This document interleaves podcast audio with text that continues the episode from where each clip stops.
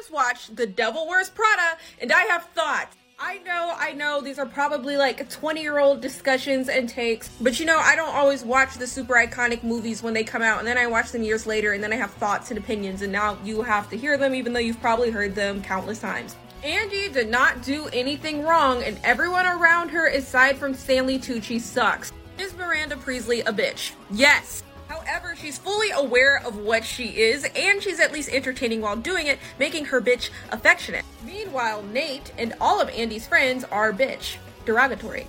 They give Andy so much flack for the amount of attention she pays to her job as if it's not a job that she has to be on call for, that she can be fired from for not going to work. Also, the entire movie, she was kind and sweet to everyone, so I didn't understand the narrative that, like, the job was changing her. And what was done to Emily was 100% on Miranda. Andy had no power over that situation. I wish she had gotten a new boyfriend and new friends. Short Cast Club